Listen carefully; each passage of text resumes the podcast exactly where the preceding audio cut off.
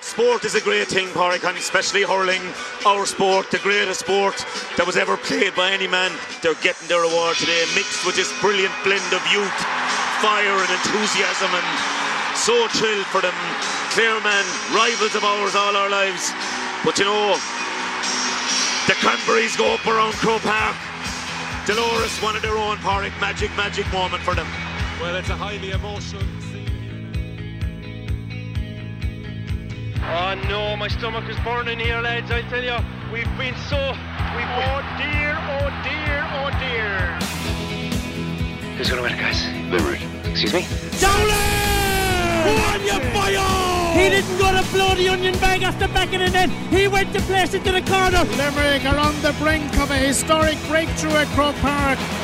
Limerick better wake up here because Galway are back in the game big time. Proves them to the top of the nation. Is there any into the drama? Is there any into the drama, And Porrick? Galway are within one of Limerick. It's hard to watch. Oh man, I don't know what to say here. Could he possibly, could he possibly, from two, three metres outside his own 45, the greatest sport that was ever played by any man? That's a massive ask. If you wanted one man in the history of hurling to hit it for you, you might want it to be Joe Canning. I think the long wait is over. How long is it again to wait? Well, since 2007. Well, 1973 is the last time they Well, won. Limerick have it. Limerick are coming away with If the rest of the world only knew about this sport, this is incredible. Limerick have beaten Galway 1973. And today.